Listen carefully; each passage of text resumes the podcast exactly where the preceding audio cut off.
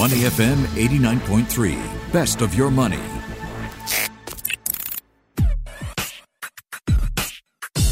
Money and Me on Your Money, only on Money FM 89.3. All right, before we kick things off, I have that book to give away. It's called KISS Stocks to Build a Second Source of Income. Uh, they're not really S's in the KI, it's more dollar signs.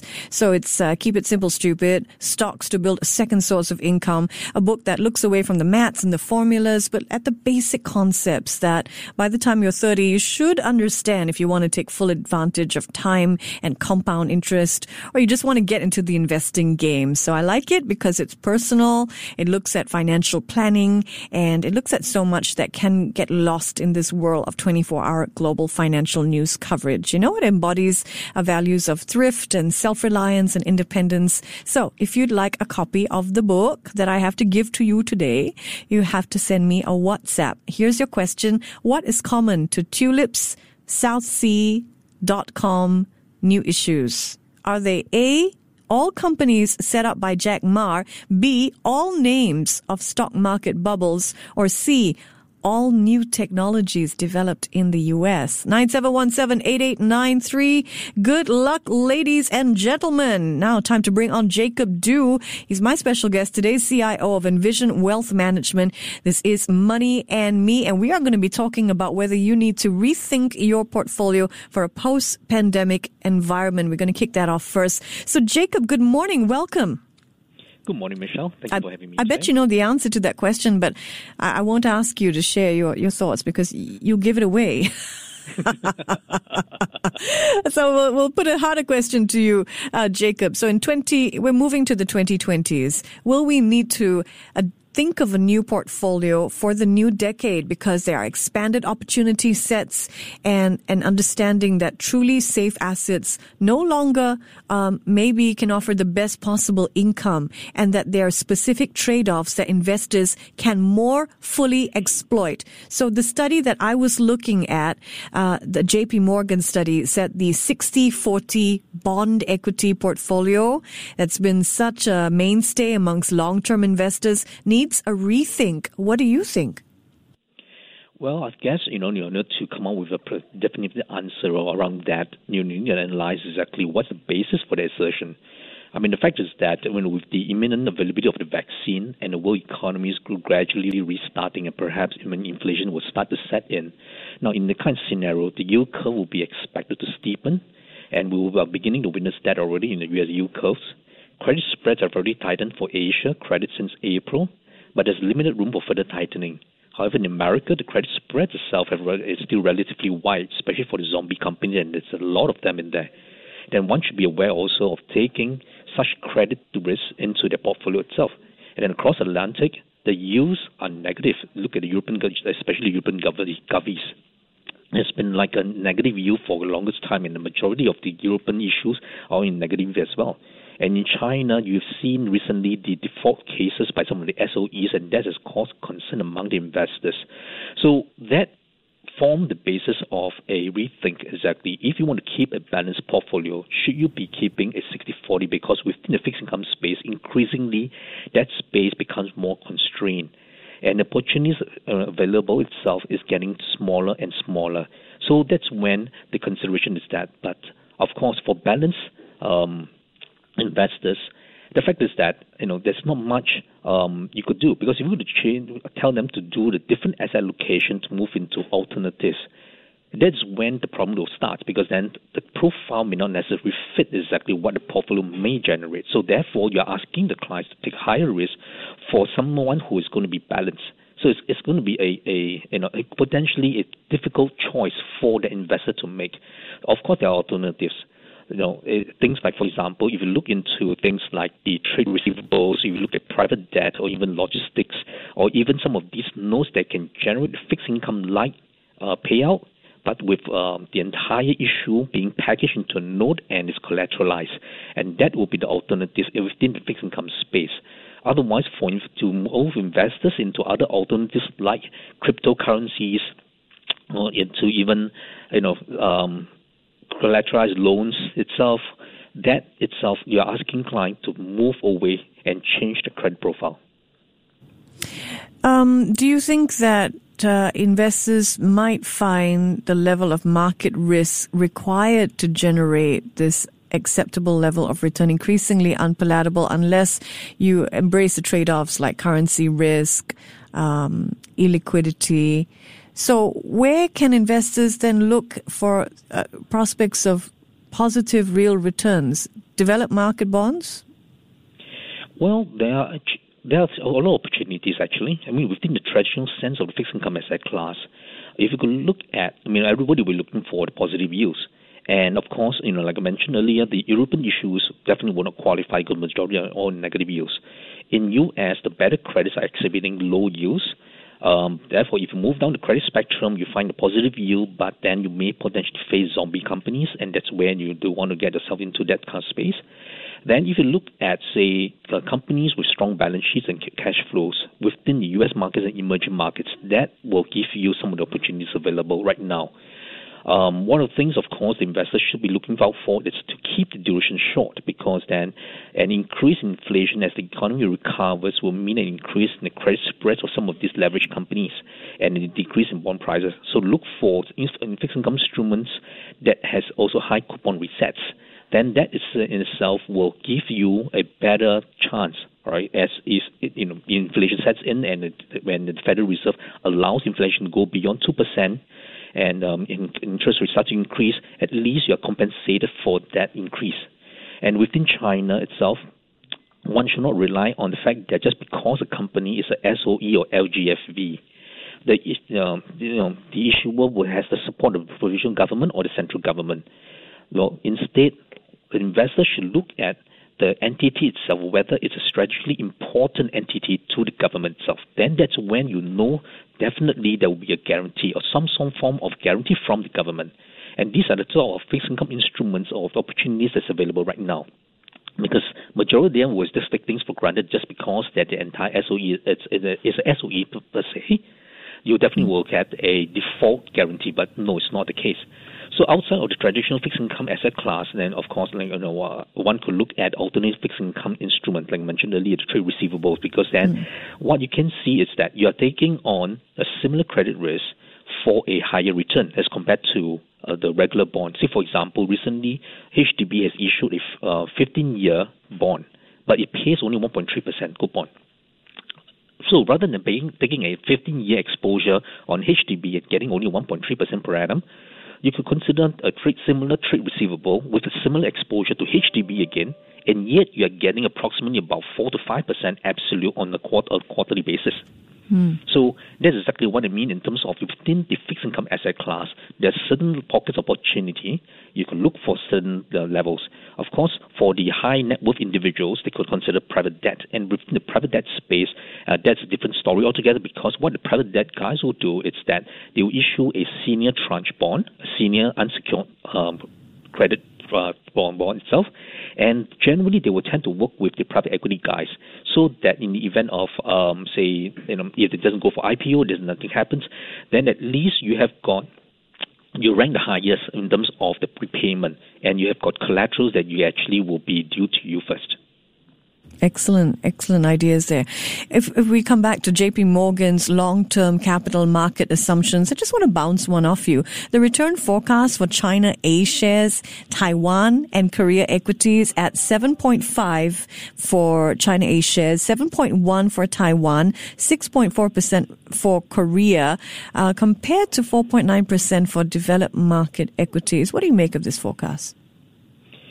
Well, I would say that um, the basis for that forecast is because of the economy opening up, especially in the North Asia's part. You see exactly how they have been handling the entire COVID 19 situation and how the economies have bound back, bounced back.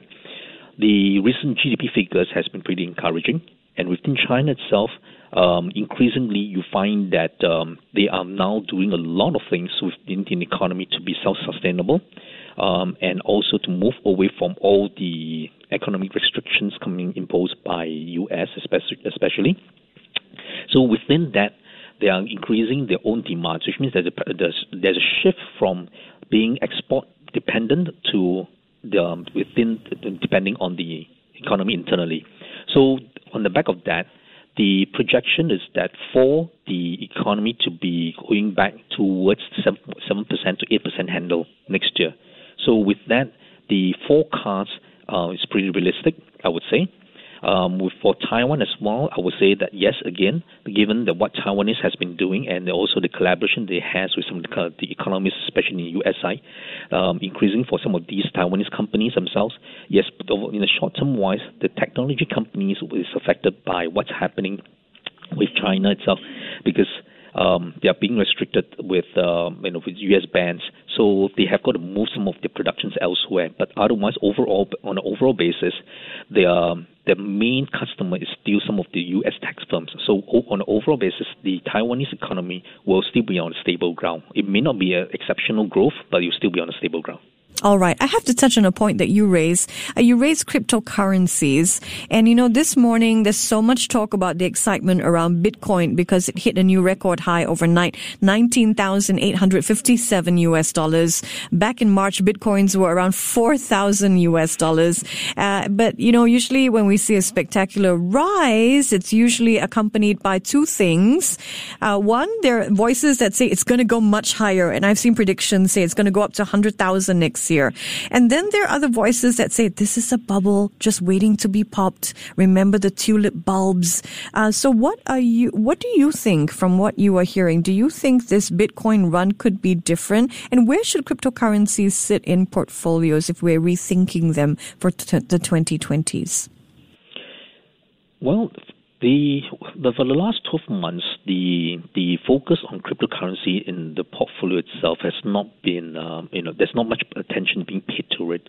I would say the majority of them are only starting to understand, especially from the uh, well-established fund managers.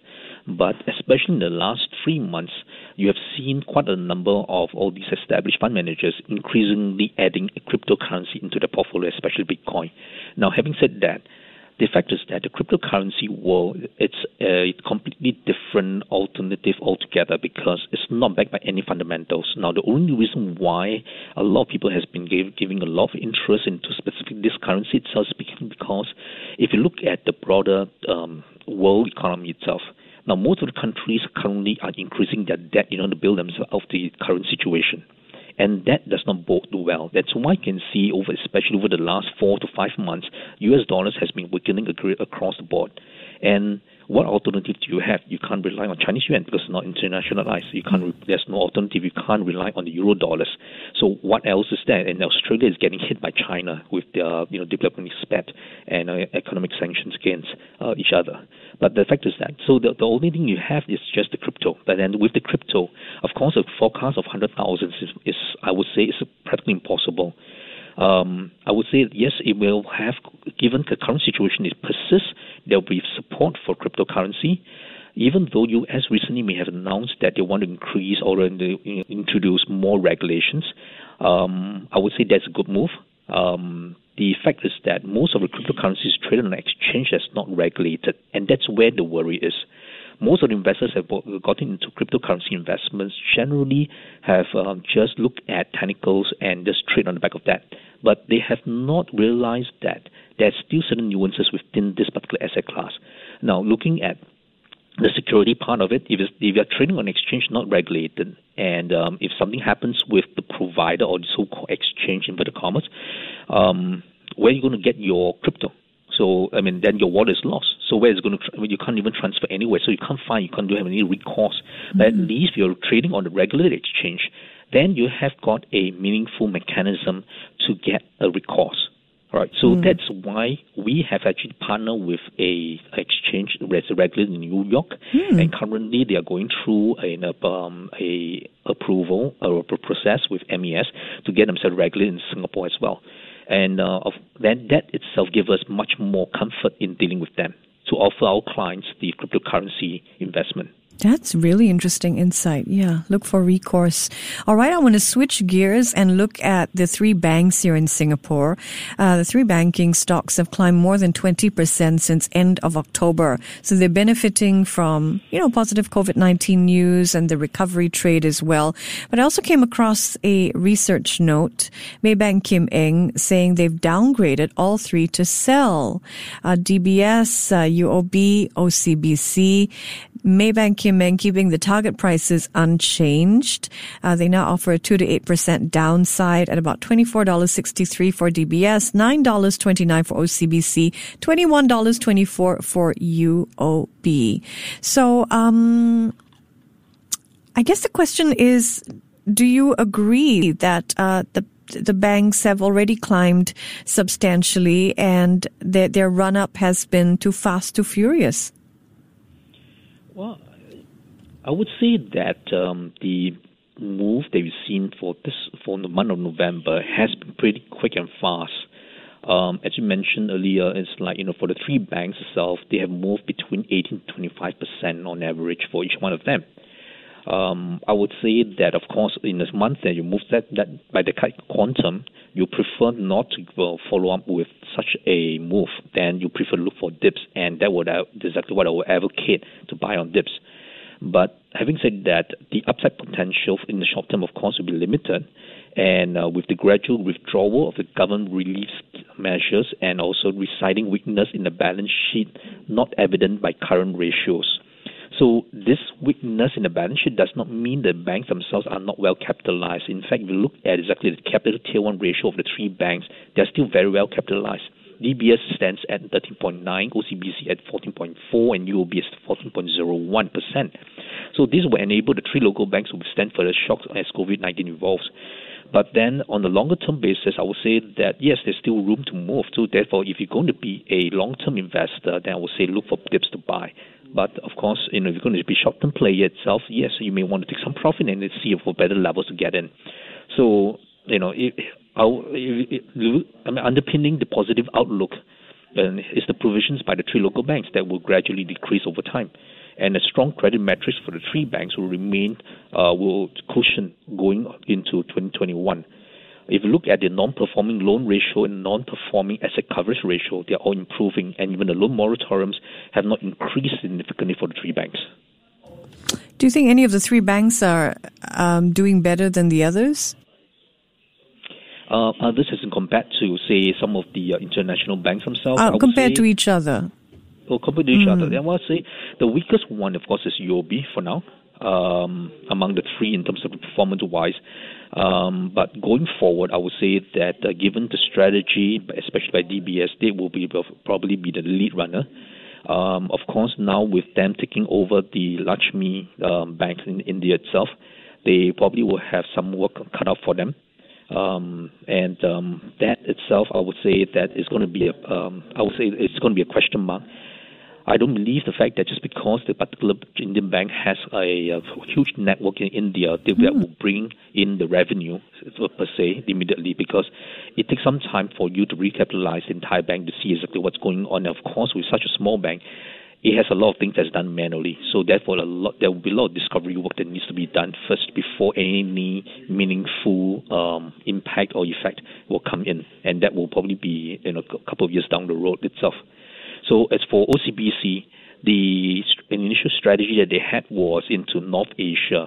But now, given the fact that you know with Hong Kong having all these issues right now, they have to have to rethink exactly what will be the strategy going forward, in especially in Hong Kong and you know in China. Now, in China itself, increasingly, the kind of competition they're facing from Chinese banks it's um it's huge. I would say it's, it's huge because I can see the difference in terms of say the access the network and the provision from um, the Chinese bank has been very aggressive. Um, so there's a lot of things that OCBC may have got to do internally in order to com- uh, make itself much more competitive in that space. He's a guy who knows a lot. As you can hear, Jacob Du is CIO of Envision Wealth Management. All right, I want to turn to Ray Dalio. So the billionaire founder of Bridgewater Associates is opening a family office in Singapore to run his investments and philanthropy throughout the region. I was just reading a post of his uh, on LinkedIn and he says, I built that machine that is Bridgewater by constantly comparing its actual outcomes to my mental map of the outcomes that it should be producing and finding ways to improve it. I just think that's so fascinating.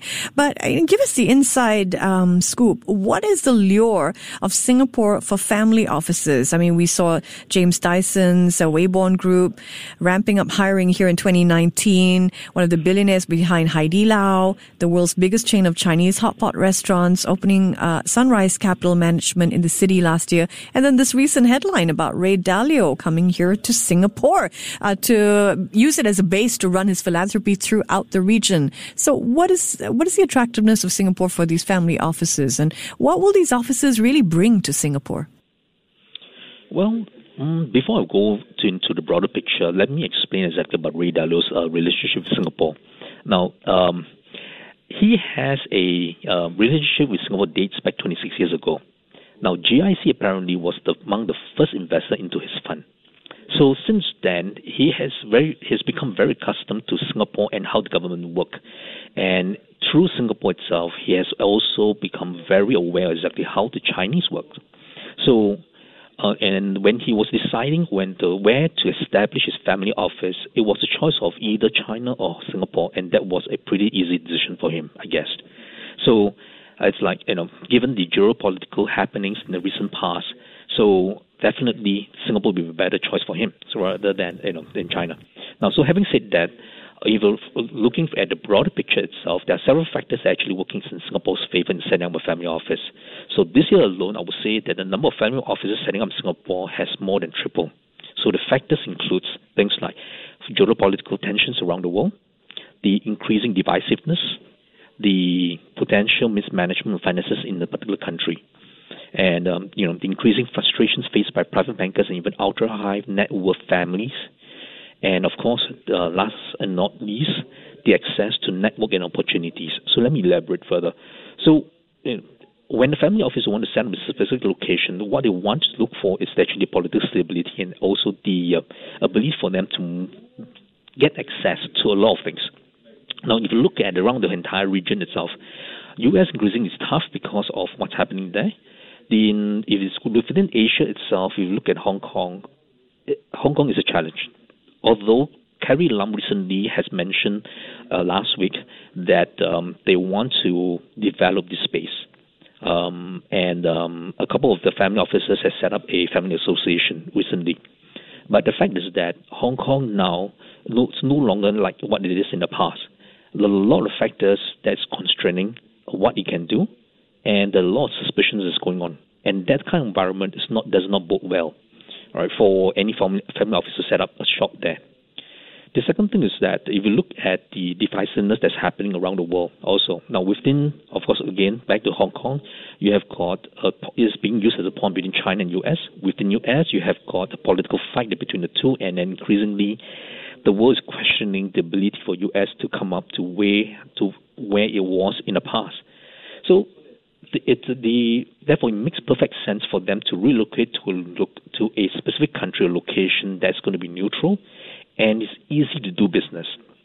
So that's one of the main considerations. The second thing is that for the private bankers or even ultra high net worth families, now the profile have changed over the years. It has not been like straight, straightforward in the past where I just you know, not like the European family offices where they tend to actually look at, say, some of the managers and say, all right, okay, I'll take this amount of money to send LS SL allocation and keep me updated on semi-annual basis. Mm. Um, for the Asian family office, they tend to be more involved in terms of the investment. So they are no longer just looking at their own businesses, but looking at the investment very closely and on every front. So it's not about just asset allocation. They want to know beyond that. They want to get into the network. They want to understand exactly what the opportunities available in the private equity space, in the private debt space, in the various opportunities that's made available. So then they will consider exactly what to invest in there.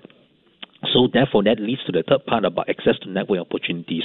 Now, in terms of the arrangements, of course, the family offices will have they will try to keep everything as private and confidential as possible. But more importantly, they will like to talk to um, certain individuals or even some of the CEOs of specific companies where they will have a first-hand appreciation of what's going on in there, and they can decide immediately whether uh, how much do they want to invest.